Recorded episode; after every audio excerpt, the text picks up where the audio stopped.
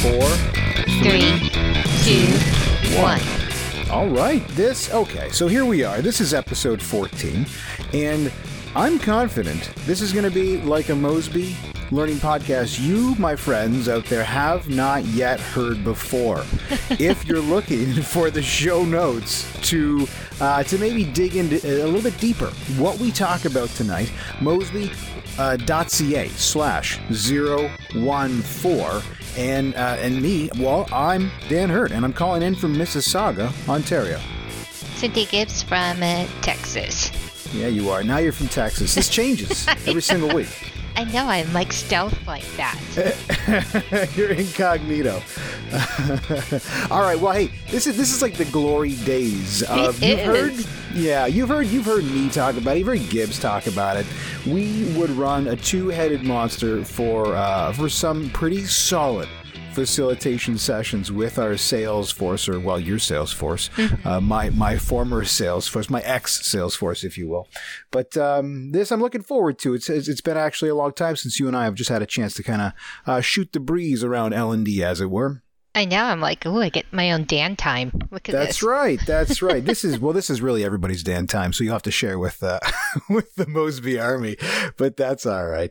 Uh, okay, so today we are. Well, you you'll note that there's at least one person that you're used to hearing that's not here, and uh, hey, we're flexible, guys. If there's nothing that you've taken away except for this, we are a flexible operation here. Uh, this is uh, yeah, episode 14. It's it's kind of exciting to kind of go through these uh, to go through these pieces and kind of eat adding new pieces each week, maybe taking some different pieces out. You know, just kind of seeing what works and what doesn't work, and that's that's a constant effort. I, I hope that that's a constant effort with your own material that you guys create out there. Uh, but Gibbs, you've been off for a couple weeks now. So, um, the what has been your favorite podcast, your Mosby Learning podcast that you've listened to so far? Um, you know, I always like. I'm assuming you've kept up with the show, yes? Sure.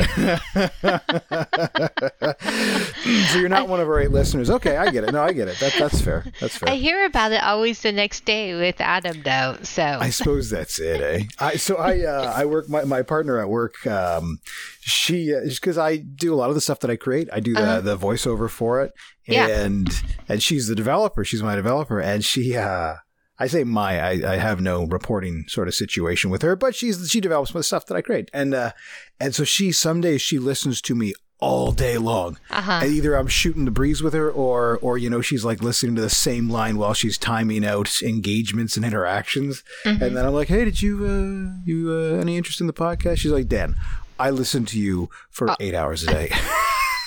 and I'm you're not like, going home And you're like, and what's one more. hour a week with me? Come on. Yeah, that's right. like, would it kill you? Come on, how about a little love? How about a little love? Well, if you want to uh, give us a little love on social media, we do have Mosby Learning on Twitter, which is just at Mosby Learning. If you've got a question you want to send us, or you know what, we're gonna we're gonna touch on a smile sheet a little bit later on in the program here. And if you so you know, there's going to be a kind of a call to action. If you want to send us in a smile sheet of your own, you can at uh, Mosby Learning at Putting people to work.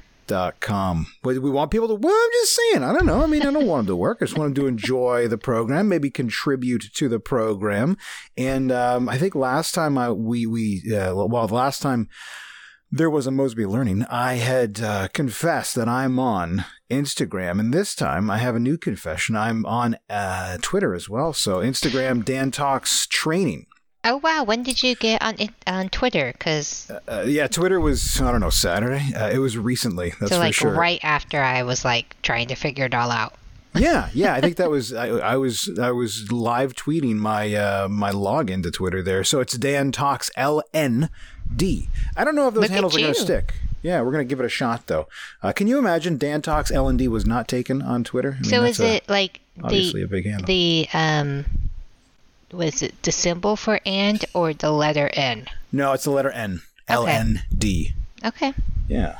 Yeah, yeah, yeah. So that's that's that, ladies and gentlemen. We're uh, we're gonna walk through uh, as you've come to expect a handful of articles, maybe get into a bit of fun stuff. And oh man, so Adam he put this, he made a suggestion for Can Training Fix It.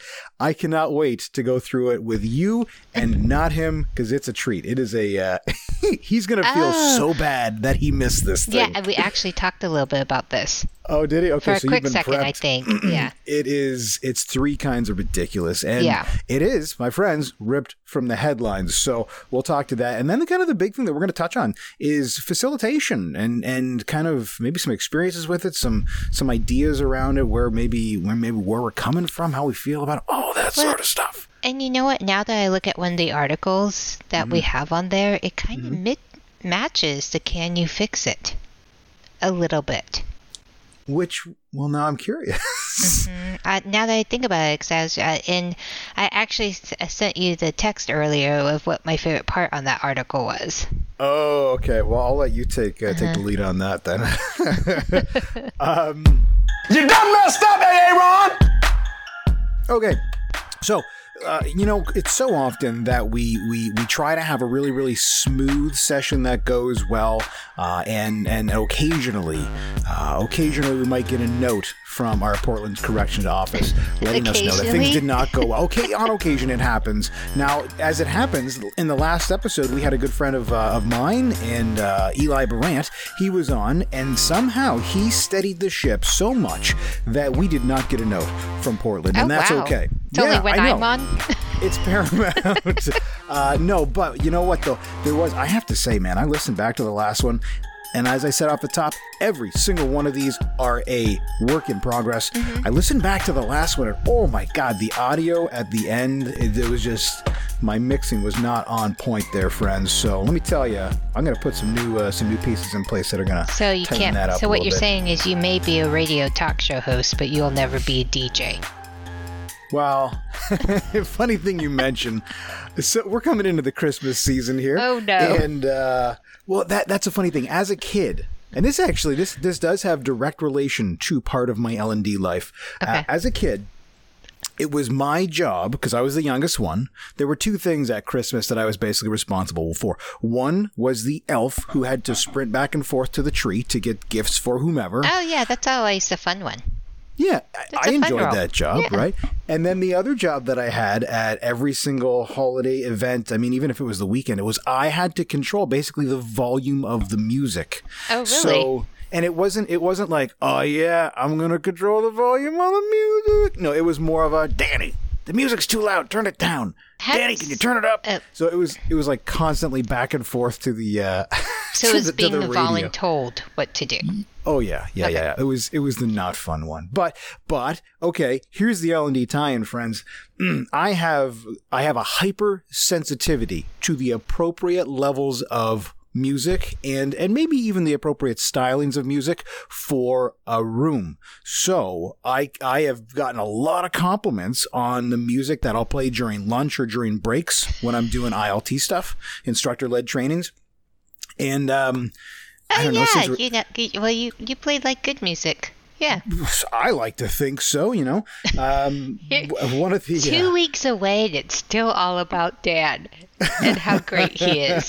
hey man, you tell me about your childhood Christmas, and we'll make it about you. All right. um, but one of the uh, if you folks are out there and you're like, what kind of music should I play? You know, you can obviously pull the audience, and, and they're always going to help you out, right? But I have gotten so much good feedback on, um, gosh, there's a like a New Orleans brass band. I yeah, I can't remember used to play that. right. I remember when we were in traveling to Michigan, we used to play Yeah. that a lot in yeah, the class. Yeah. And uh, it's, you know what? Here's the thing. It's upbeat music. It's enjoyable. It's fun. I think I only had to skip one song because it was a little excessively suggestive. But um, aside from that, it was it was great music. And I'll tell you what, it was at the exact right volume all the time. So So you uh, say. that's I say it. I'll say it again. what is war good for? Okay, so that's that's it though. So we didn't really have much in the way of corrections last week. Just a uh, a solemn vow from me that I'm going to try not to You, blow you out your have, eardrums. um, like you know how uh, we uh, there's work factories or plants that have zero days without someone getting injured. You could have we could have like a little sign that says four podcasts with no Portland corrections. That's a great idea. I love the update. Yeah, we're gonna make that part of the. Uh, I, I, should make a note of that. I'll, I'll make a note of it. That's a good idea. And we'll like try to beat our last number. Mm-hmm. Yeah. Well, so right now we're at one. Yes and that's kind of a that's that's already a personal best. It's a record, yes. Because ever since we started getting every well, ever since they started listening on a weekly basis, we just keep getting notes. Mm-hmm. All right, uh, let's uh, let's move into a couple headlines here. And you know what? Here's okay. This isn't so much a headline per se, but it is something that I wanted to touch just touch on briefly because uh, a big part of my childhood, and I bet a lot of people out there as well. There was a fellow by the name of Caroll Spinney who uh, who passed away this past week. And if the name's not familiar to you, um, you'd be in good company, and, and I didn't know the name off the top until I saw the article that was about the death of basically Big Bird. Oh, so really? That's the, the uh, first yeah. time you you seen you've knew his real name. Yeah, yeah, yeah. Um, so he, yeah, he was not only the. Uh, the reason is, is I was gonna, I was looking at pictures of Oscar the Grouch because I was gonna send somebody a clever uh, captioned email, and then I looked up Oscar the Grouch, and the news article came up because he was both the uh, mm-hmm. he was the mm-hmm. puppeteer for both Big Bird and Oscar, and it was just like such a ah, it was such a downer of a note. And I don't mean to start this on a down note, friends, but it, I'll tell you what, man, that was um, uh, the Muppets in general were a pretty big deal. So, for, so for, let me ask you this: Did you grow up with Sesame Street, or did you grow up with the Muppets? Because I grew up with the Muppets. Sesame Street was still on right? And obviously yeah. that was the start of it all.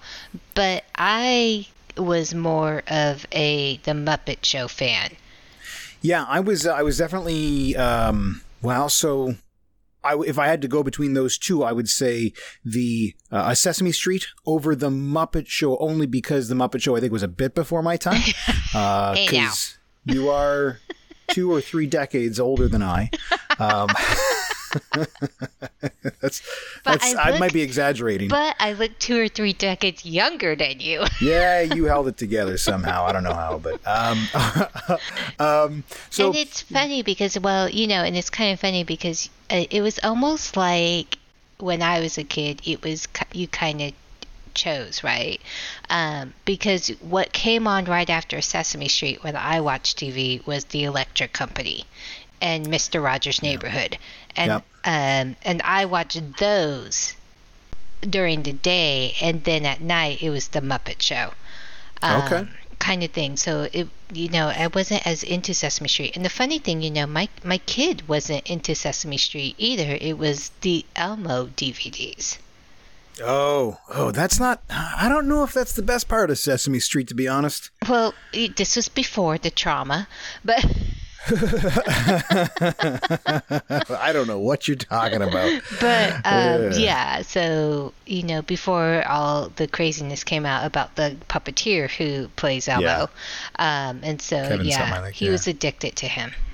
To Elmo. Huh. Yeah. Well, I'm sure the feeling would have been mutual. um, so the uh, so Muppets Tonight. So the Muppet Show did have kind of a resurgence in the '90s, and uh, I was very excited. I think I was one of the three people that was very excited about that. But I mean, all Jim Henson properties were incredible. So the uh, the show Dinosaurs when I was a kid that was big. But and the best on. one is Muppet Christmas Carol.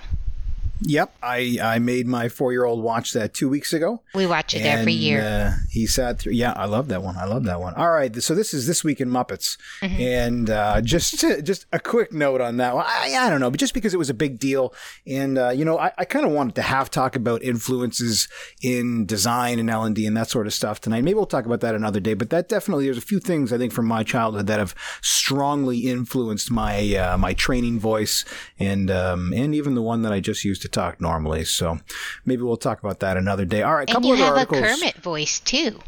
Kermit. Mm, yes, I do.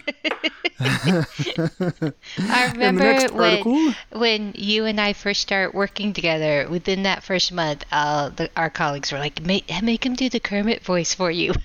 yeah, it's all right. It's not my best one. I do a pretty good Krusty the Clown. Um, I got a, I got a couple in rotation here. That's for sure. Oh God!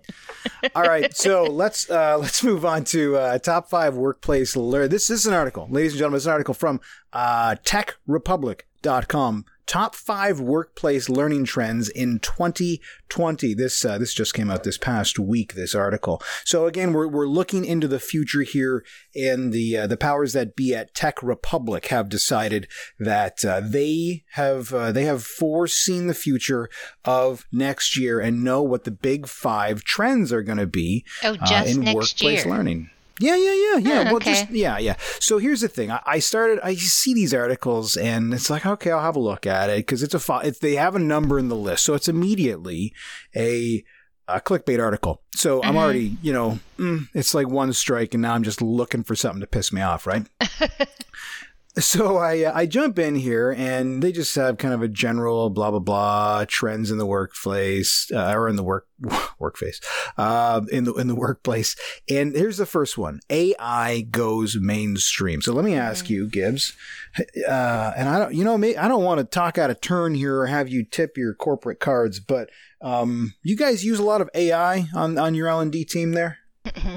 Artificial intelligence? No. Mm-hmm. No. You don't use a lot of it. Oh shit, I don't either. Okay, so this is However, interesting. you know, it's it was kind of funny because um, I went back east uh, last May in a very small town where you know none of the buildings are more than two stories, so there's no escalators in any building. okay. Um, you know, like in their mall, their mall is one story, but at their wall, at their uh, grocery store, not their Walmart, but at their grocery store, they already had those machines going around taking inventory down the Oh, really? aisles. Yeah, and I thought that was so interesting because the biggest thing in this little town is Walmart, right? And yet they already had it. And so um and so, you know, I went along whatever. I just thought it was really interesting in such a small town, you know, to have it. And then a couple of weeks ago, I went into my Walmart here and there it was. And all you people were just like like as they were passing by or trying to get things like they could they didn't know what to do. They were like do i walk by it? Can i walk in front of it? Which way is it gonna move? And then they were like moaning about it and stuff. So it's kind of interesting. what town was this? in the town i live in. Well oh no shoot! not so even, Texas, not Texas, the town i live in actually the town next to me Oh, okay, so we have no stores in my town because we country that's the kind of town you should be in. i know i love it Um, you know, and that's an interesting point that, that you bring up the fact that people didn't know how to interact with it. Like, we know how to interact with humans because of social norms. Robots, as yet, you know, some of them do have social norms, the ones that are basically built. I mean, you know, in Japan, where they have uh, concierges or, or hotel check in clerks that are basically robots um, they're programmed to it, but something that's meant to take inventory, unless you know what it's supposed to do, and a human just walking up to it doesn't know. I mean, like, how, how do you know? How do you know? Is there was there were there no signs on it or signs in the store about the, the program? You know, it looked like one of those things from the movie WALL-E. I'll be honest with you. It looks just like one of those. Um, it, I don't know if it was. There's this one specific machine in that movie WALL-E where it's kind of triangular, uh, but not. I don't know how to explain it. And it just kind of roamed around. You're doing a great job so far. You know, it almost looked like a bigger version, though. Obviously, like a four foot tall version or a three and a half tall version of that little guy who goes around and scrubs the floor Hmm. on WALL-E. Mm, it's been a while since I've seen it. Yeah. So catch up, man. okay, I'll put it. I'll put it. I'll put it on the list right after Um, Muppets Christmas yeah, Carol. So I like this number two, though. It's like the full potential of humans and machines will be realized in the next year. I don't know. So yeah, so that's that was the third thing about this article that pissed me off is is the fact that so okay. Wait, what was number one and two? Number one was the first point. Okay. no, number two was the first point. It goes mainstream, which I'm not sure AI has. Now, I'm not saying AI is not out there in the L and D scene. Mm-hmm. You know, obviously that's a lot of the sizzle sort of stuff, or, or there's a corner of L and D that has that AI piece to it for big, big, big operations. You know, and obviously big operations have a lot of people that are working there, so it touches a lot of them. But there's a lot, there's a ton of medium and a ton of small places that don't have anything to do with AI. So the fact that they're suggesting that it's gone mainstream, well, that's that's a bit of bullshit from my perspective. Well, and I'm like sitting there thinking, is that in certain industries? You Probably- know, probably the or- massive and ones. so because it's overtaking, you know, factories. Is Yeah. is that what they're really suggesting, or what? Well, Um, and then the sec, the full potential. Why does this one make you unhappy? the full potential because we're so okay. Be, because Deep breath. th- it, it's a ridiculous. yeah, I should. It's a it's a completely ridiculous statement for us to say. All right, 2020, the full, the ultimate full potential of humans and machines will be realized. That's the dumbest goddamn thing I've heard all day Well, and look, the first sentence here says the fear or robots, the, the fear or, Yeah. I think it should say the fear of robots stealing human jobs has dissipated. Um, which no. is could not be further from the friggin' truth. yeah, I'm like no. yeah. But I also think, you know, when you talk about people's full potential of humans, and there is this thing that says in their more time, human employees will have to conduct more important work. Um, humans, no, I mean, certain cultures, sorry, don't like to work. I, I mean, you know, I mean, I'm not gonna, you know, you can guess what I'm talking about. But you know, it, the full potential of humans, it, it's humans are emotional beings, and Yeah. it, it So takes a lot person- of discipline and consistency and structure and a very strong-willed human to reach their full potential.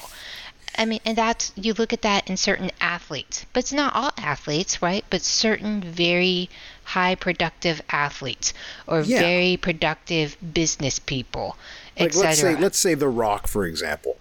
Well, okay, Can we take The Rock for example? okay. The Rock, the of that show, The Rock, where the guy was a garbage man, or I don't know that show. yeah, it's, it was a show, or The Rock, um, I meant I meant Dwayne, Dwayne Johnson. Johnson. Dwayne the Rock Johnson. Uh huh. So obviously, to become something like Dwayne the Rock Johnson, Uh-huh. you have to reach your full potential. He's an actor and an action star and a giant monster Mm-hmm. of a man, and he seems to be incredibly personable.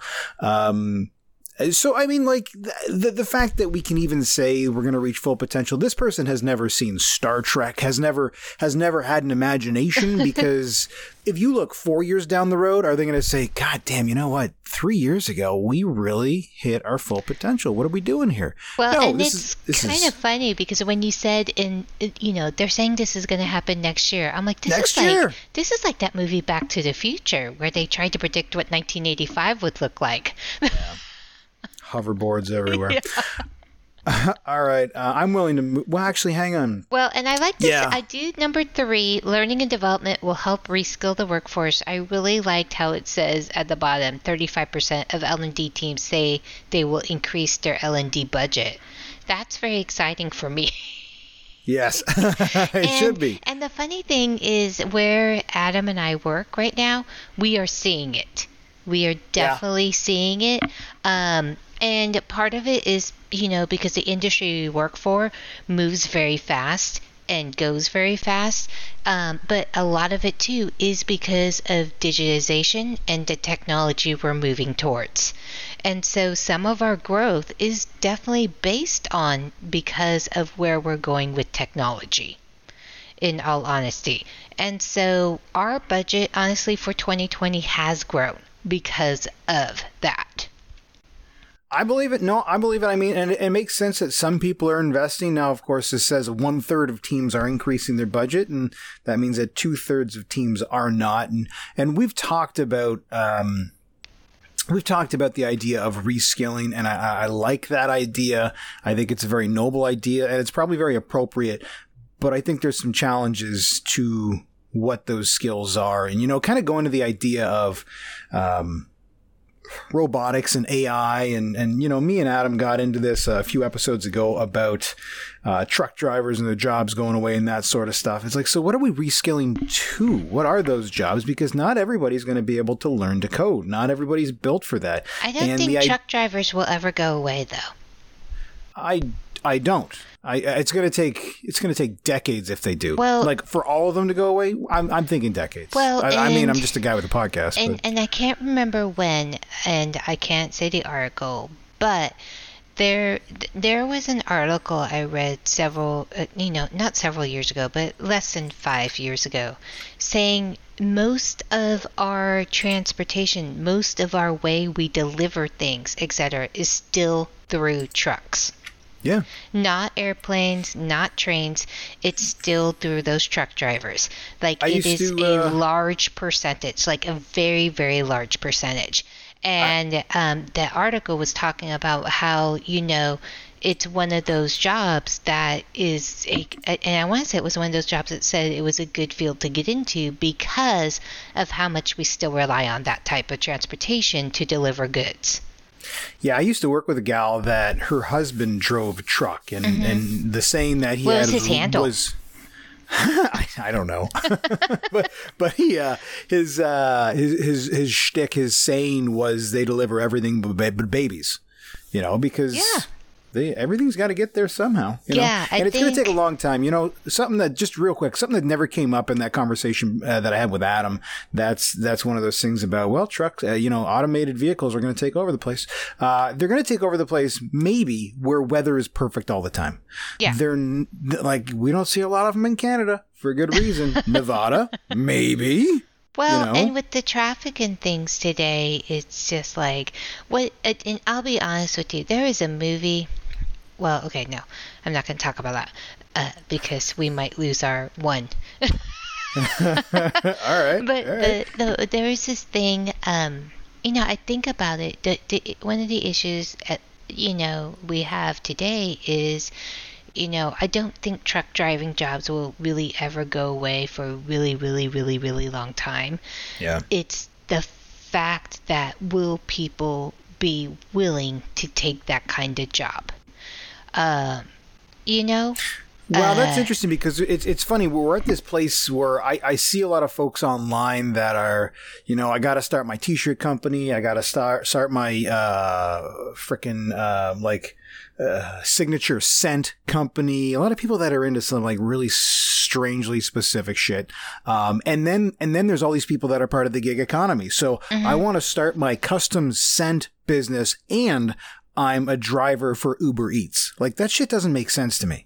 Like, yeah, wh- and like, it's wh- just are we- like, and with how often people change jobs, um, you know, and then it's still, you know, I mean, back about 10, 15 years ago, you know, there was a study out that said that um, people change their careers at least three times during their life. Yeah. And, you know, but it's also like, I, I mean, it, it's sad to say, but there's a lot of people who aren't willing to humble themselves to do labor jobs. Mm-hmm. Because, you know, no matter what, it's like, I'm going to go work in a corporate office, blah, blah, blah, uh, because they see a, a, a job like landscaping, you know, mowing lawns or things like that as beneath them. Well, yeah, that's that's there's a lot of people that that are like that, and it's funny. There was this big push um, when I, uh, you know, at least when I was coming up, there was this big push that that had like like university. That was the thing. You had to go to university, and I was. I was all right with that. You know, I wasn't a terrible, well, I wasn't a great student, but, um, you know, interesting enough, the first two, possibly three semesters I was in university, I was on academic probation. So not the best grades. It was those social skills that you don't It have any was. of. It was. My emotional intelligence was off the friggin' charts.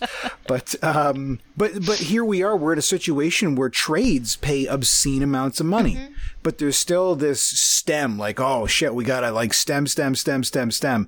And Mm-hmm. what about the what about the electrician that's pulling down you know ninety to hundred grand a year?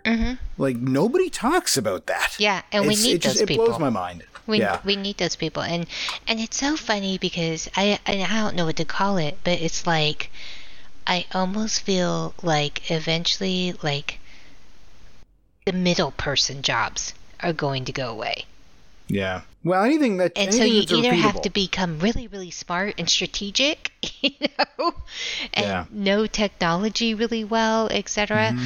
um, or you need to be willing to you know go be you know a, a blue collar worker that Yep. machines can't do Yeah, no, that's right. Well, so yeah, blue collar. I mean, the the automation, my understanding is, is going to come where there's uh, maybe uh, where it's a repetitive task or repetitive mm-hmm. analysis. Like those are the places that it's going to come into play. And I remember looking at a chart.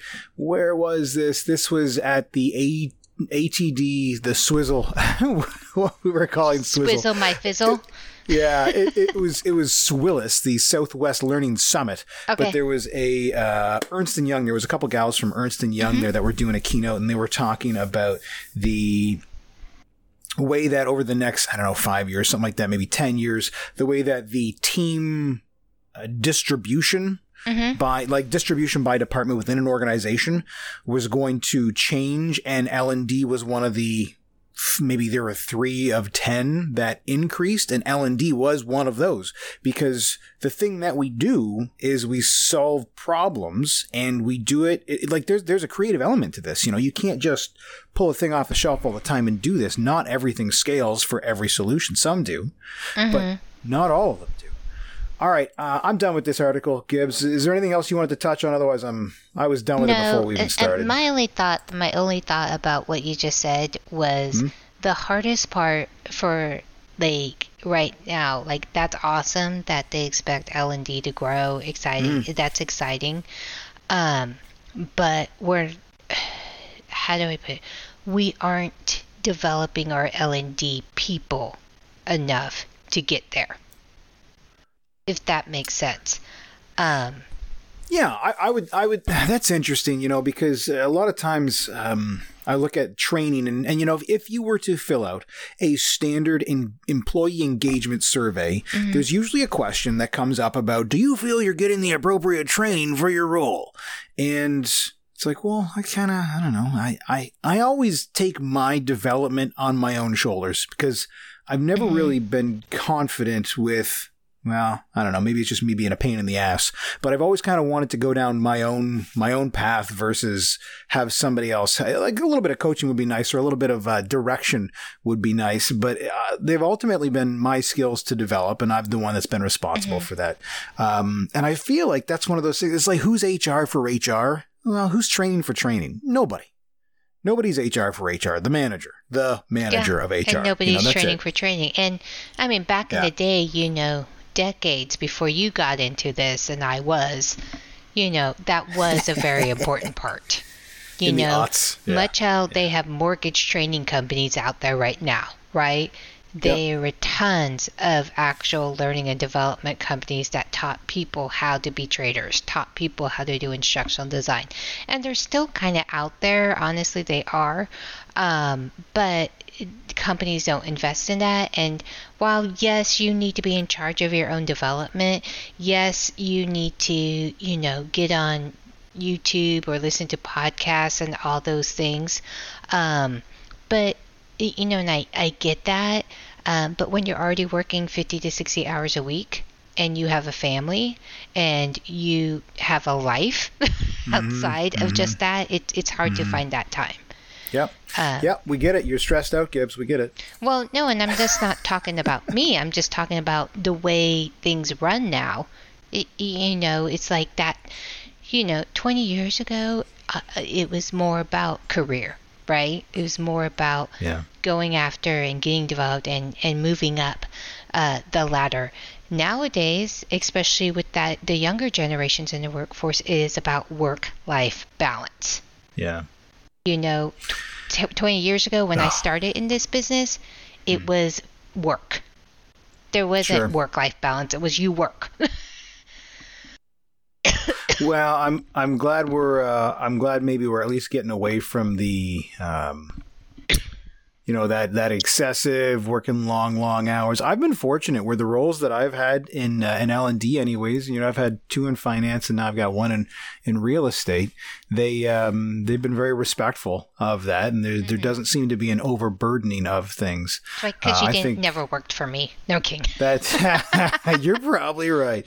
I god i do not know what that would have looked like but uh maybe there's some mysteries better left unsolved Um, all right, hey, uh, let's let's jump to. Uh, I don't even. I don't want to touch on that. How does one? Uh, do you want to jump down to the military one? Because Sure. here's the thing: we've there, there's been a couple. I don't want to. You know, I'm not bagging on you here, but there's a couple weeks where you were gone, and that was fine. But we held on to this one article for So, two okay. bloody weeks. I want to get this thing out of the way. So you know there were good reasons I was gone. I'm not saying. You know, I'm not. It doesn't even kind of had a really bad migraine, and then you Oh, know boy. the kid kind of had band. We were talking Here about go. work-life balance.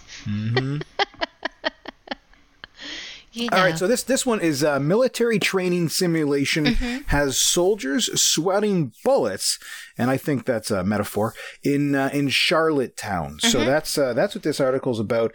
And uh, since we saved it for you, please uh, please give me your thoughts on this. Oh well, you know I. Well, first of all, I'm big on the military, so so anything about that I get excited about. But um, you know what it basically is is there were these medical training people in the uh, the reservists, right? And so what they did, she's an army medic. And what they did is they did an actual training simulation as if they were in the middle of a battle right? It, as if they were in the middle of a battle and they were like having gunfire and people were pretend getting hurt, etc. And so they had to like deal with the stress level of it and you know as if it was all really really happening and they said it really helped them learn how to deal with pressure it really helped them learn how to deal with it in the moment and the fact like it with the fact that it felt real um, really made it, it helped them really see where were they at, what did they do well, what did they not do well. Um, but like it's one of the most valuable trainings they get. Yeah. Um, and I'm and, and not just military. I'm like a big fan of that because you the you know you can do all these role plays and whatever and scenarios in the classroom, etc. But when you can give them good simulations, Yeah. it's so oh my gosh, and they're so fun to facilitate and so fun to debrief afterwards. Um, when I worked at HSBC, we actually built this great program and I loved it because it was called the Great G R E A T customer service program, and we actually did a whole simulation. And Oh, wow. and the fun thing was it was a make believe simulation, and it was probably one of the most popular activities we ever did. And not only was it fun for them, but it was fun for us. And what we did was we took them and we made them certain people. Uh, so we made them play parts, right? And we gave them like this page long handout of of who the characters they were going to play. And what happened there was they all so like maybe like six different families, families or couples or you know best friends won a trip to Hawaii right? And each of them had a different scenario. You know, one of them had a broken leg, you know, and so he, this person was going to need very special accommodations with the hotel and getting to the airport and all these things. You know, another person needed to have a certain sized room.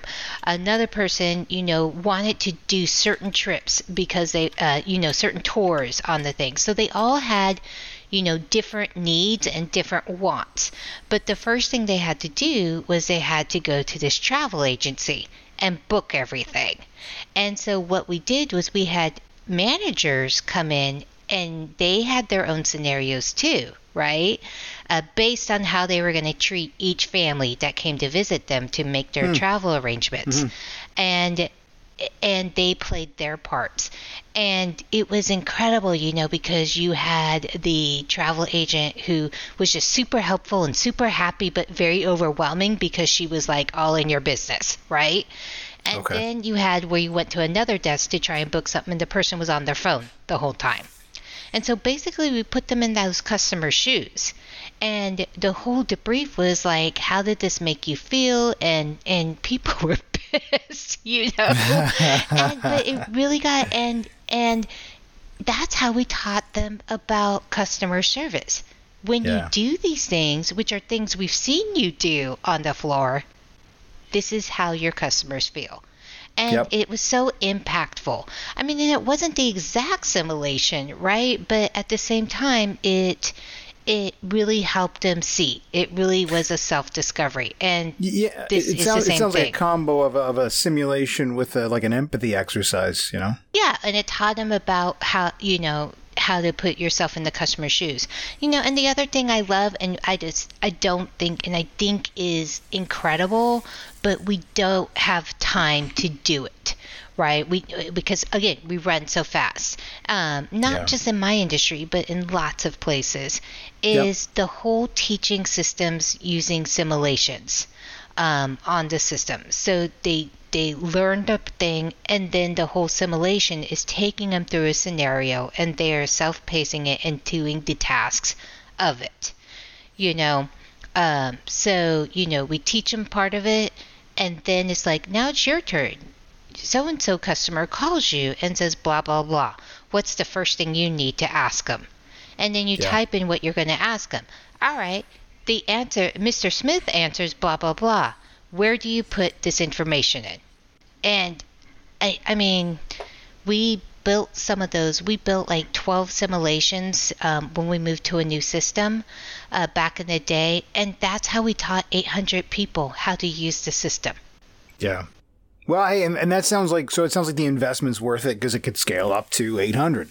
You know, you can you can take advantage of that. And and this the this article, you know, it's about the military medics, and it, it doesn't scale, but you know, it's worth the investment to make sure that they can do their job well. And it's it's one of those things where it's the the closer you can get to the actual working conditions mm-hmm. that they're required to perform the task under, the better you're able to evaluate whether or not they're going to be able to do it. You know, And it- Absolutely. And yeah, And not that I don't, you know, there's all kinds of tests out there, et cetera. Like we were talking about, you know, your favorite test, uh, you know, because we're getting to ready to do some hiring, and we were talking about, yeah. you know, those those pre- personality predictive tests uh, before the, we hire them as part of the hiring process. Um, and you know, it's supposed to predict how people will act in this scenario, but honestly, again, people are emotional people yeah, people are human and we don't really know how they're going to act until they're actually in that situation. yeah. You know what? I, and actually, if we could take a second, because I want to go back to something that we talked about last week. And there was an article that we discussed for all of our listeners that may not have listened last week or hosts that may not have listened last week. Um, we, there was an article that we talked about that was about VR training for police officers and uh, had to do with, I think there was pieces of mental illness in there dealing with uh, kind of erratic people that they, they had to work with. And, and so here, our, the pitch was, you know, well, if it's basically a flow chart um, of, uh, you know, a, a, a branching scenario of should I do this or should I do that? Why can't they do it? And this, I think, was my exact pitch was why can't they do that on like a 22 inch monitor? If they can do it with goggles on, they can just do it on a 22 inch monitor. But I suppose the virtual reality aspect allows them to at least simulate an environment that's similar to what they would have to perform the task in because it's it's an immersive example. Have you ever done any VR stuff? Like games? Uh, my son has, but and I've done a little bit, but honestly, it makes me dizzy. Yeah, yeah. It, it does have that effect on some people. I've only had. Uh, I was at a friend's house, and uh, he had a really nice setup, and there was a couple things that we played. One of them was, I mean, one was a golf simulation. One mm-hmm. was, oh gosh, there, there was one I think it was called Office Work or something like that, where you're No, basically that two. sounds fun. Not. Well, you're, you're you're basically two disembodied hands, and you're sitting in a cubicle, and it's like staple the papers, and it's basically just so you can get your bearings and, and find out what's going on, and Who you're just you're smashing stuff. It's it was kind of fun because you could just grab stuff in your cube like coffee cups and stuff, and just throw it over the cube wall and and hit people, but there were no consequences. It was fun. Anyways, and there was a different game that we played was basically a haunted carnival ride where you had these zombie clowns coming at you and you had to try to shoot them with your two guns. I think I only knocked one thing down in his room while I was playing that one, but um I was a pretty good shot and it's it's incredible how those uh, situations can be immersive. God, I can't believe I'm actually reversing a little bit, anyways, my position on VR. This is ridiculous, but I don't know. Well, Maybe and, that's and I think it all goes back um, again to where a couple weeks ago we were talking about you need to be able to teach it to people in five different ways because you know it, that whole virtual learning thing is not going to work for everyone.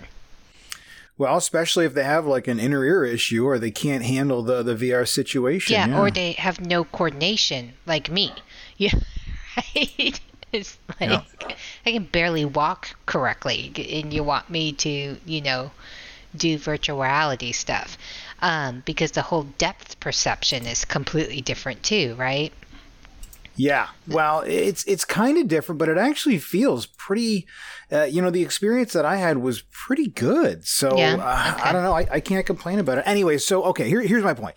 If if it helps in in a very uh, a relatively inexpensive way because you can use it for multiple uh, officers. Mm-hmm. Um, if you can more effectively replicate the environment that they're supposed to be in when they're doing the thing, maybe that's a perfectly good example of when you should use VR. I don't know. Ah, okay, whatever. Um, was there was there anything else in the? I mean, the article is is, is a is a useful article in, insofar as uh, it, it kind of hits that point home, and you know, it's again supporting military, Yeah. military, and medics who you can't be down on and medics. using you know? it in the right situations. You That's know, that's I'm right, not yeah. going to in human interaction kind of simulations. Uh, Mm. Again, because the emotions are there, it's it's hard to do. But if Mm-hmm. you're training someone on systems, and you're trying to teach them how to use the system in different scenarios, sure. Yeah. Yep. Um, okay, so let's. Um, we're going to jump to uh, another article that is called "Content Marketing: What Every Learning Practitioner Needs to Know." There's like a lot of articles. Well, so yeah, there are. Uh, okay, maybe this will be the last one, and then we'll then we'll jump. Yeah, because the other one seems complicated and very loosely related to training. So the other one, it's it's a little bit more exciting. The other one is U.S. arrests Ethereum developer, Ethereum, which is a cryptocurrency, for training North Koreans to evade sanctions. So I don't know. It's interesting, but uh, maybe it's not super related to what we do on a regular basis. Uh, so, anyways, this this content marketing one, I brought this up, and this is really just more of a. I'll throw it in for the show notes. One of the people that is is constantly sharing L and D articles, um, he I- he he linked to this one.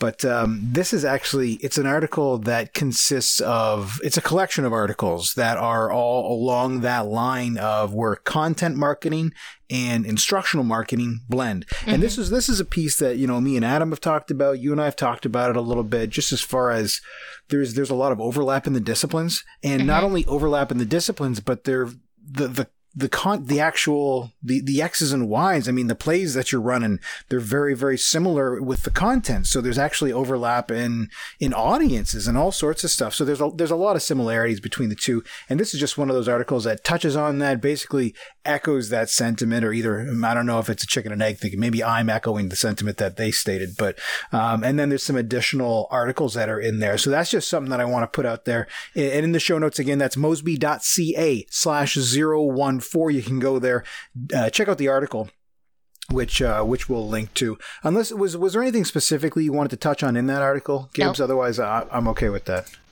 No, I All right. thought their I thought their visual was pretty cool though. The the yarn. Yeah there's a lot of yarn in that one. Yarn's uh, yarn's a big deal. Okay um so we have did, did you pull that by chance did you pull that uh, smile sheet up? I sure did. okay so kind of a kind of a new segment here and i want to just call this all you need are smiles. All you need is smiles. and uh, because uh, smile sheets definitely a thing that are in our world as uh, you know as L&D professionals here and this was one that a listener had sent in and uh, and it was for uh, what was this a respect in the workplace uh, da, da, da, yeah respect in the workplace evaluation and um, so what Wait, Gib- okay, so help me. A listener sent it in of an example she gets, or on you, or on our show. no no no this is just somebody that sent it in to us Oh, Yeah, Okay. yeah. So what's so question one? If I can ask you to go through these because I've read through this, but I wanted to kick it over to you. So so what's what's question one here? um, Well, let You got me. it up in front of you? No, I don't have it for me. Okay, so I question one. I really did read it from Wanda, is- right? Yeah, yeah, Yeah, that's right. okay, That's right. see, yeah, I well, see, she I was the person that filled it. it. out. Yeah, we'll still protect protect the uh, the the innocent here. But uh, was the training relevant to your needs? And this is a respect in the workforce uh, workplace trainer. Says no. I am a very respectful woman. So Wanda was under the impression she might not have needed this as she's being respectful herself. So wait, Uh, okay. So what was the basis of the class? Was it teaching diversity? I don't know. Somebody sent this. Uh, somebody sent us. What- Oh, what- I- okay. I- Okay. What, what do you want from me? I don't know. I thought it was you training the class because it says No, your name seated a behind the microphone here. Wait, is this your writing too? All right. We're canceling this segment. This segment is officially canceled. this kind of looks like your writing It's not. That is not my writing. Are you serious? with the hearts. No, okay, go on. I'm not sure. I want to now. Okay. Uh, Was the training relevant to your needs? No, I'm a very respectful woman. So obviously, either, well, in some of these answers, I'm like, okay, is this just like a really sarcastic person? Or part of me is what. I, I think you know it's so hard, I, and, and personally I struggle with smiley sheets. Um, for and you call them smiley sheets. I didn't Yeah. expect that. the old school term, you know. Oh, I, I thought they were just called smile sheets. No, I got them smiley sheets. Um, so I guess for what me, was that noise? Yeah, it's my chair. Um, Wow. so you gotta look at it from two different ways, right? And and w- whether or not this person left their name, it's like I, I don't know. Sometimes I think it's good when I know who did it, and sometimes I think it's not. It's not good that I know it because you tend to get mm. biases, mm-hmm. right? Mm-hmm. But if you don't take away the biases, then you can think if you knew this person, then you're like, well, what are they meaning? Are they just being sarcastic? Or if this person said the training wasn't relevant to their needs, what did I do wrong as the trainer? Fair enough. that they weren't uh, they weren't very clear from the beginning of why we are holding this class and why she was in it. Mm-hmm. Um, yeah, you can get a lot of different stuff in here, uh, and if it's uh, anonymous, yeah, yeah, you're probably going to get a more genuine response. And and there's even you know there's there's breadcrumbs that really kind of help you do find things. And, and here's here's okay. So did the facilitator encourage class participation? The same three people always participated. That happens. Yeah, and There her answers seem to be like she's just very very sarcastic. Mhm. Mhm. Um, there was a guy I remember, uh, and when I was in uh, university, there was a guy that oh god, I can't even remember the class specifically. It was a business based class though, because I got a bachelor of commerce. Uh, not to brag, um, it's it's it's the business equivalent of an English degree, and. The uh, there was one guy in the Because you're class. academic probation. That's right. That's right. I'm like, what are the low hanging fruit courses? And uh, this guy's name was Paul, and he was constantly just he he would there was not a question went by that he didn't put his hand up. And at we one have some point, of those. yeah, well, at one point the professor actually said, "Does anybody have any questions?" Mm-hmm. And then Paul was the only one to put his hand up, and the professor said, "Is there anybody besides Paul that has a question?" Yeah. and uh, I don't think anybody jumped in. Paul was the man on the uh, man in charge there. Well, and why not? If Paul was going to ask the questions, why did I even have to participate? If I knew he was going to do it every time. I guess. I guess. Well, so that was a good example of the professor trying to facilitate something, which we'll talk about in just a couple minutes uh, in the time that we do have left together today. All right, one more here. Which activity did you like the most? What did Wanda write there? Harassment hopscotch. Now, I've never heard of this. Have you heard of that? No, it, it almost sounds like it's it's respect in the workplace, it, it, Yeah. or some kind of diversity or harassment workshop that she took. The respect in the workplace ones that I've seen are usually, um, I guess they're usually harassment based. Yeah. Yeah, because she says what materials provide were helpful. The the one that tell me when I'm being harassed.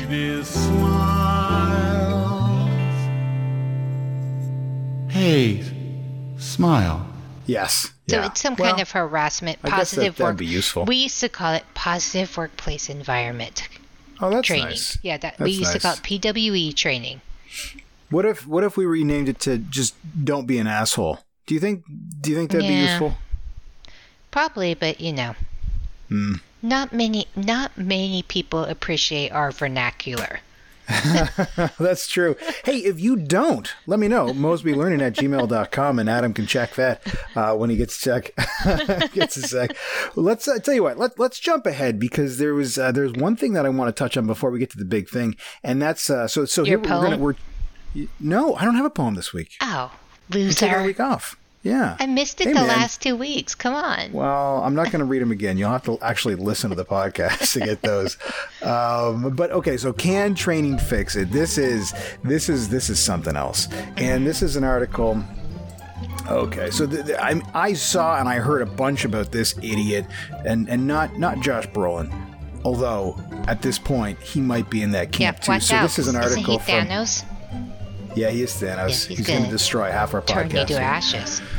Okay, so here is the article's header, and this is from The Sun in the UK, so you can make your own guesses here. Avengers, Josh Brolin's bum is left crazy burned after trying controversial perin- perineum, perineum sunning wellness trend. Um, so perineum, I don't. Do, do you want to uh, you want to define perennium, or should I uh, define perennium? No, I don't want to. Yeah. Okay. So it's You it's all check it up, folks. So tell you what, how about how about I? Uh, well, it's okay if I if I use the phrase taint. I don't think I'm gonna because because it taints your hmm, it taints your ha. It's the bit in the middle that. okay, so why is it? The question is, is this a training issue? So there's this idiot on Instagram who just found the best way to get herself one million followers, uh, and it's basically to uh, take pictures of herself uh, naked. Um, flashing her bits to the sun so that they get a tan. So this is this is some dumbass on Instagram with thirty thousand followers. Um, it's it's the it's the lowest hanging fruit I have ever seen in my life for So- just idiocy. So let me ask you this: two things. Hmm. This is a health trend, Yes. but it's a wellness trend, I should So say. So, when you have thirty thousand followers and you do something like that, is it? Mm-hmm. Do you think that's because people really believe in this woman and what she's saying, or is it because they just want to see what next dumbass thing she's gonna do? Well, I think they just want to see a lot of skin, is what I would assume. I mean, that seems to be half of Instagram, and that's one of the reasons I was so hesitant to join Instagram, is Which because they're all ass models, Promote basically. her stupidity. Well, pr- promote her wellness trends and, and all sorts of other stuff in there. Hey, so, so here's the thing. Here's this. This is not this is not a wellness podcast, nor is it an Instagram podcast. It's a training podcast. So let me ask you this: Do we think that this situation is a training issue? Because here we have behavior that has resulted in uh, Josh Brolin getting a sunburned ass. Uh, there's Brolin. uh, There's no D on his last name. Josh Brolin getting a sunburned ass um, for doing for for for exposing part of his body to the sun that's probably never seen the sun.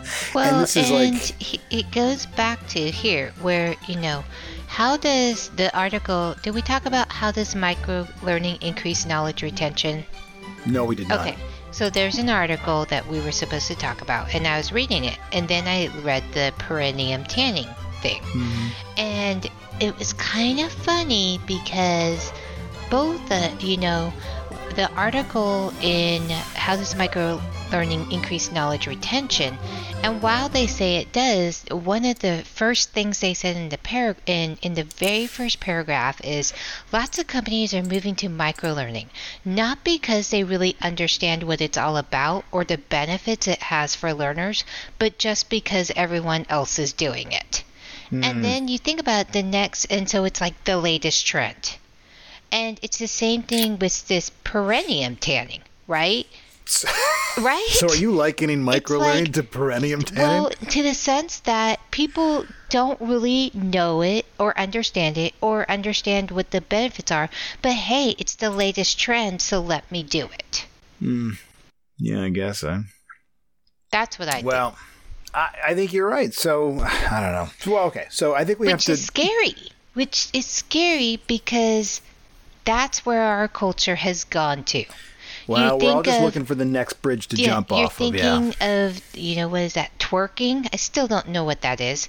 You know, you think of things like that. Now, some trends are awesome, right? Like the ones that give to other people. Awesome. But So just just so just so we're clear, you're saying that twerking is not an awesome trend? well, I only know what it is, honestly. Um, you know, eating Tide Pods. You know, or, you know, it was like, oh, this is the thing all the kids do now. Let's do it. You know? Uh, yeah, no, I agree. That's that's the that's three kinds of stupid. There's there's always somebody that's that's a that's a race to the bottom but, of the but barrel here. that's our you know it used to be the term of you know um keeping up with the joneses mm-hmm.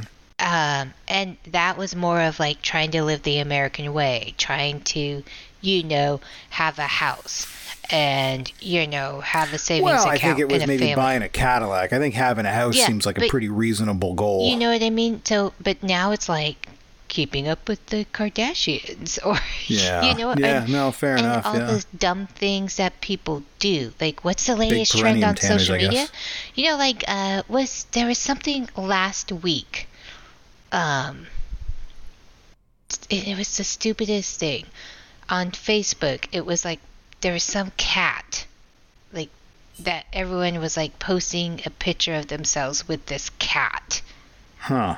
Well, there was a And cat like- that died a little while ago, Lil Bub, I guess. I don't know who it was, but I'm like, Yeah. why are all these people posting pictures with this cat? Okay. Like that is clip art. Oh, well, clip art's old school, but you know, I'm old school because you know I'm uh-huh. 70 years old according to you. yeah, you're you're almost an octogenarian at this point. Um, but you know, it's like, oh my gosh, really? yeah, I don't know. People are just looking for something fun to do. So, okay, speaking of something fun to do, let, let's let's quickly decide one, is this a problem? And then two, is this a training solution? So, is this a problem? Is this trend a problem of any sort? Do you see a problem with this? With perineum tanning, or the fact Yeah. that people just follow trends without understanding? Well, this this week specifically, we're talking about perineum tanning. Mm, proper training, sure, and more Okay. research, Okay. sure. Fixing Um, stupid can't do.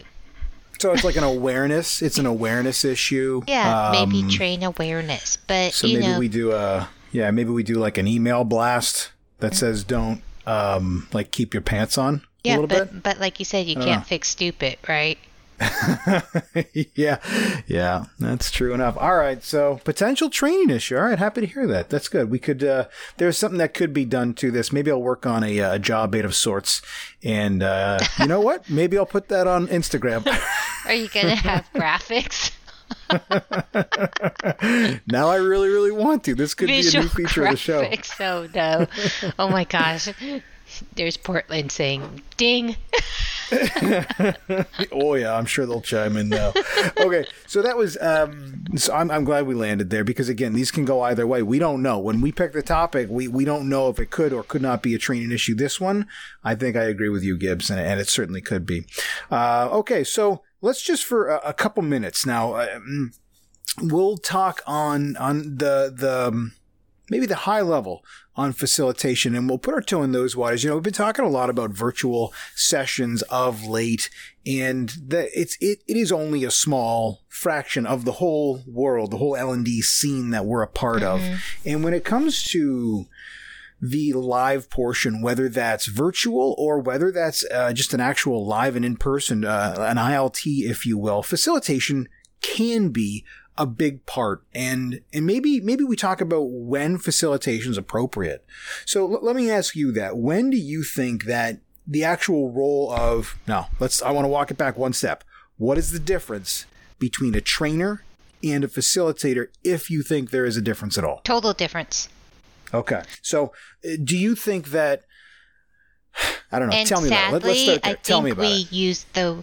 There's a lot of times when we use the words incorrectly, which I believe causes more confusion.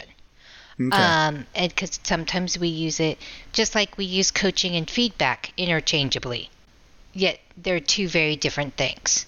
oh okay yeah yeah i like that Um, and trainer and facilitator, they people flip back and forth.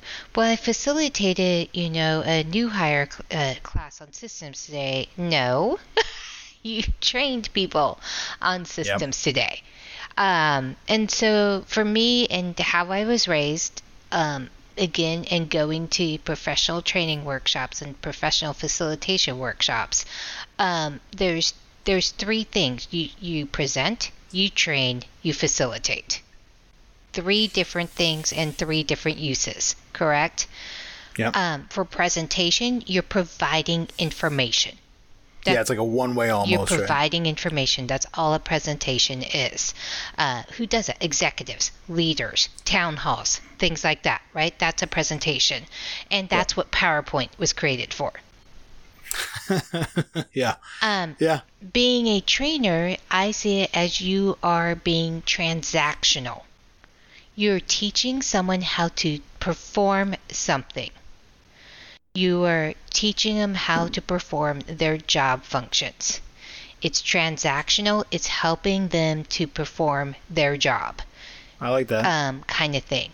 Facilitator, when you facilitate something, it's typically someone has experience or knowledge about something already. So you don't necessarily have to train them on anything because maybe that already happened beforehand or they have the experience where they know about it. And so when you you are a facilitator, you are allowing them you are doing self-discovery experiential activities where they learn from doing that activity you aren't really giving them any any information except here's how I want you to do the activity. Here's the instructions. Mm. Then they discover it as they're uh, doing the activity. Then what happens is a facilitator is very strong at guiding the debrief discussion. Much like coaching, you're not giving them the answer as a coach. You are guiding them through questioning skills to discover even more and what the learning objective was from that activity they did. Yeah, that that uh, I I really like kind of way you described those three different things: training versus uh, presentation versus facilitation. And you know, when I when I first started in in the biz, it was in my mind that it was, you know, sage on the stage. And then I learned, mm-hmm. okay, no, it's the guide on the side.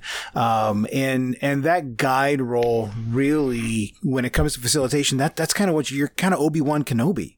You well, know, you're, yeah. you're helping them figure it out. You're, and, and here's the Mr. thing Miyagi. is all different skill sets.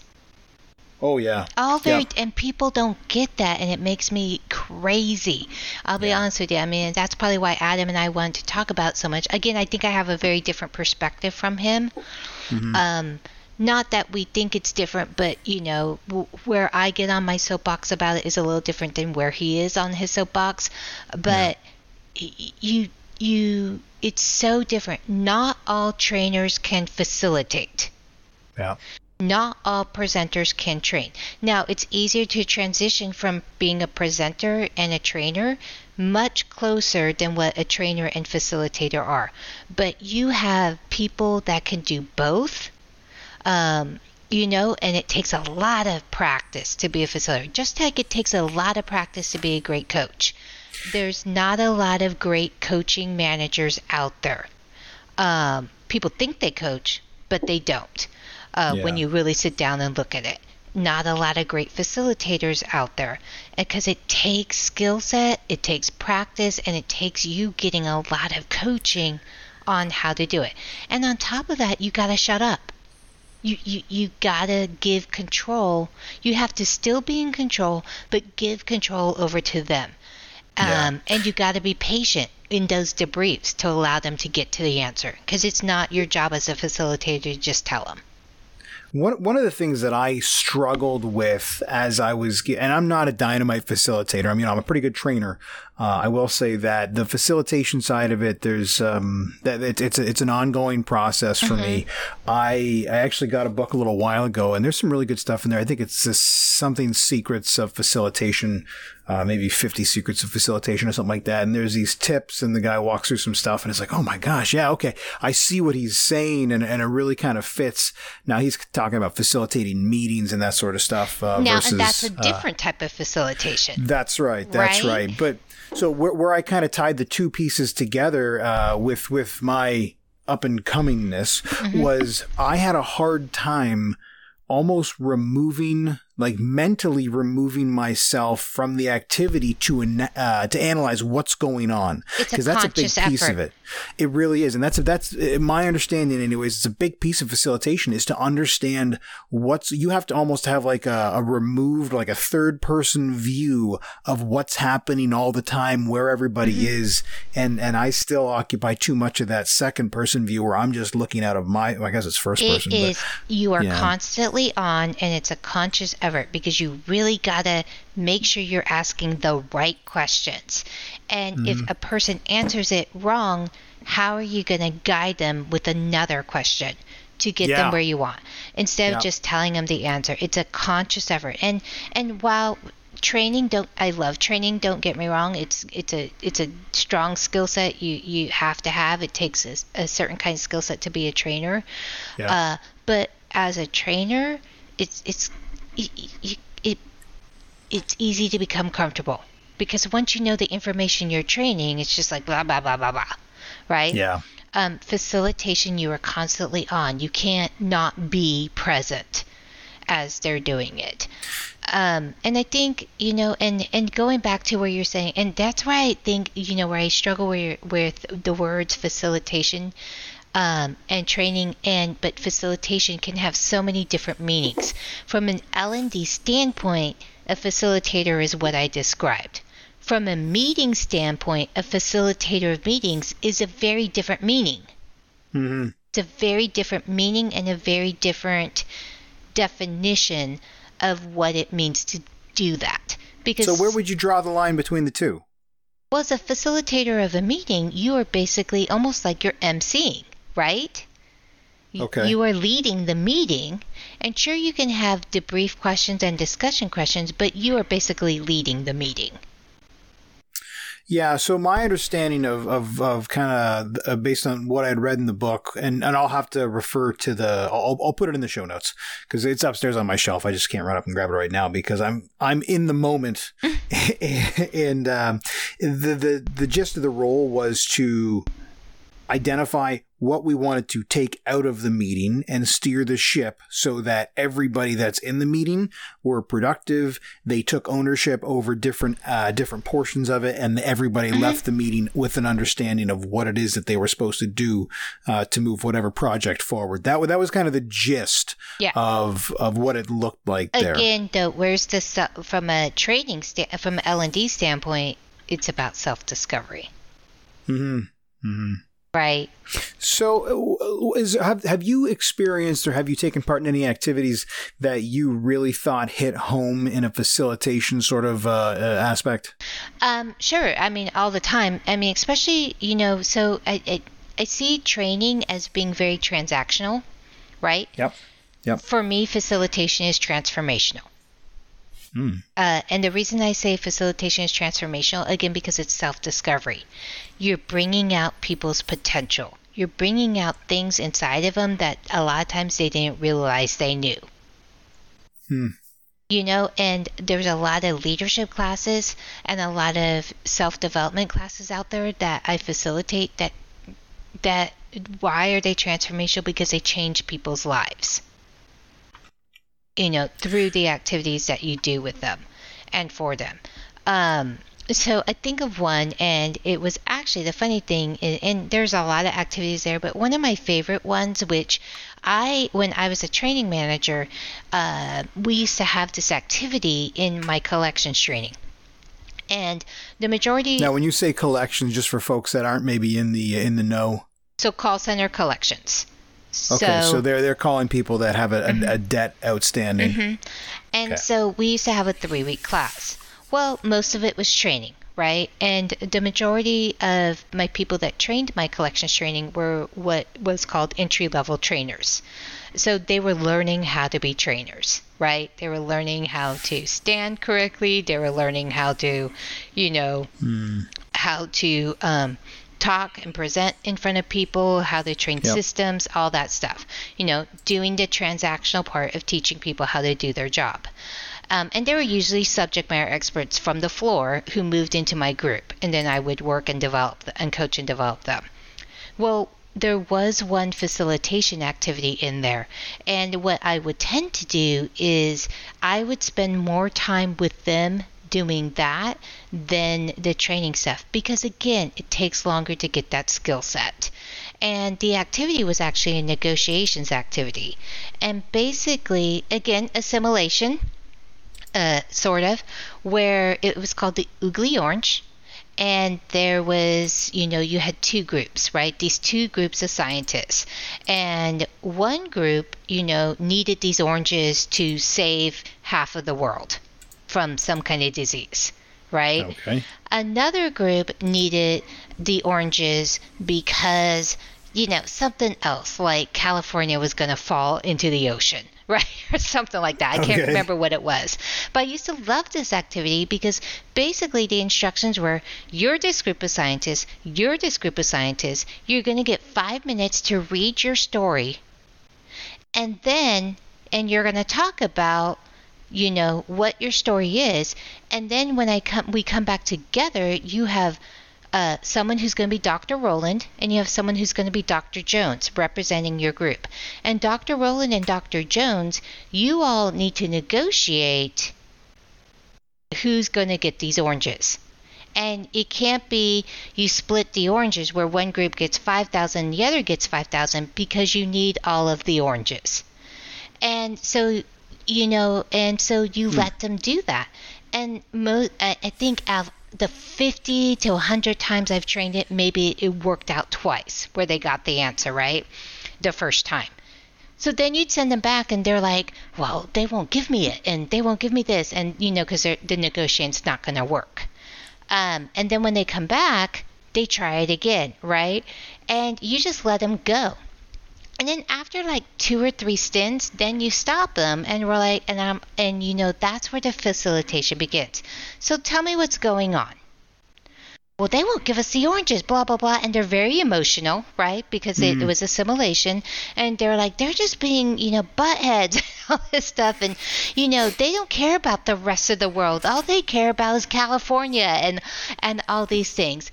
And through your questioning skills, it, what it came down to is like, they didn't look at the details. Um, and so I'd be like, well, look at your, what is your, what does your thing say? And they're like, it says we need all the oranges. Really? And then they're like frustrated with me, right? Because they, they're like, why does she keep asking me questions? And what it comes down to, all of a sudden they get this big aha because someone in the groups realizes we just need the skins of the oranges. And the other group looks and realizes all they need is the juice. Gotcha. And it's this big aha moment. Again, it's self discovery. Uh, you just at, you give them the instructions, you let them go at it, and then your debrief is where they're like, "Wow!" And then it's like, "So what did you learn from this?" You know, A, we need to keep our emotions out. B, we need to look at the details, right? Yeah, at understand the details. situation. And Yeah, the yeah. things we were arguing about wasn't even a factor, Interesting. you know? And and that's where they the- and you do that all through questioning skills. I don't have to tell them anything. It's all based on questioning. Now, so that was like one of the first things I used to always let my brand new trainers after a while start doing. But usually I would go in there, demonstrate it several times, again because it's a very different skill set. Yeah. So, uh, how long have you been kind of working at your facilitation skill set? 1997. 19. So it's been a while. It's been 20 years you've been playing that game.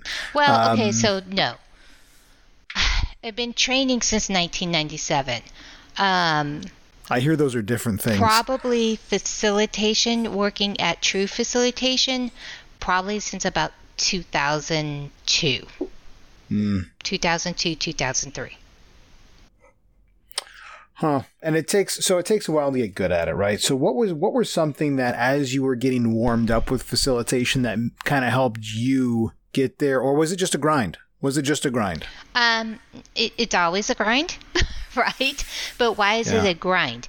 Again, you gotta have the humility to have a strong mentor, um, and to be willing to take their feedback. Um, Yeah. And I was very fortunate in the fact that Household HSBC felt that our learning and development was very important. So I actually went to an, a professional workshop that taught uh, well we went to there was one workshop that we brought in house from an outside learning consultant who we had two and a half days of teaching us the difference between presentation training and facilitation. And we had to demonstrate both.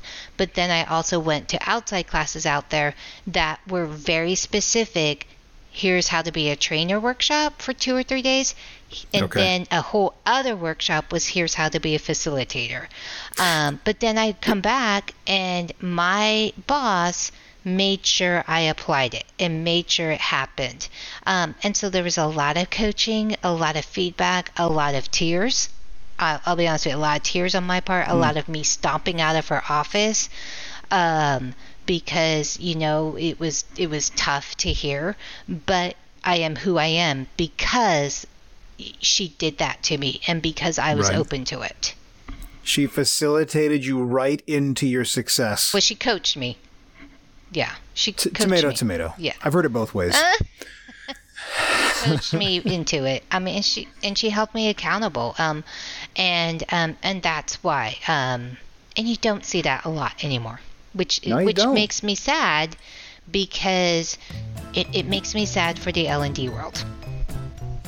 Well, ladies and gentlemen, if you want to hold us accountable, uh, send an email to mosbylearning at gmail.com. You can reach us in a number of places as well socially. Guys, we are all over the social media these days. Uh, we have Mosby, Lear- well, at Mosby Learning. That's our Twitter handle. That's the official show Twitter handle. how many places are we now? I'm like, is it We always? are well. If you take each of us and each of our one things, I think we're one, two, three, four, five, including you on LinkedIn, 6 Mm-hmm. So uh, wait, yeah, I think that's about it. Because you know, Adam's on LinkedIn. Uh, you're on where? Well, where are you on LinkedIn? What's what's your name? How would you spell it if I was looking it's, for you? it's the same, Cynthia Gibbs, G I B B S.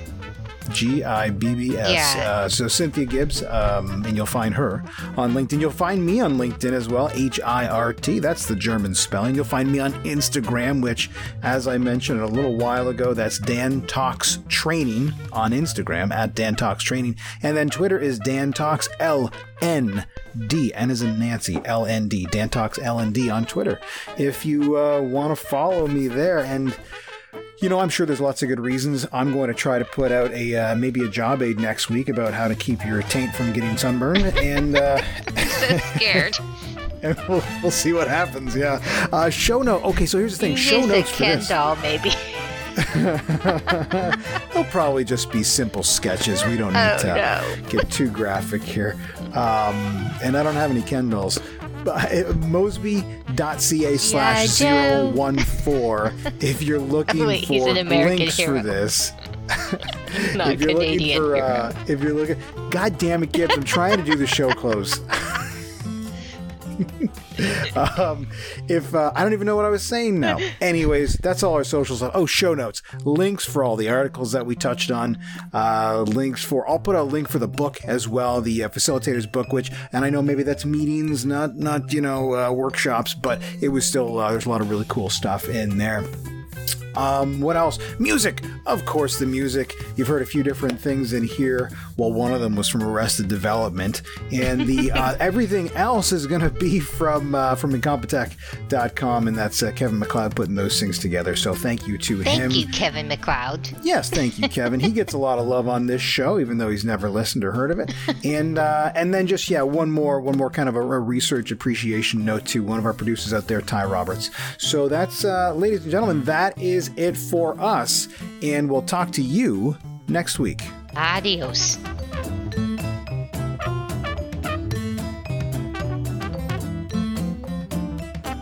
Yeah, I used to work with a gal that her husband drove a truck.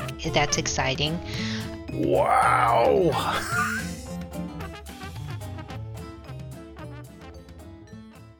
G.I. Joe.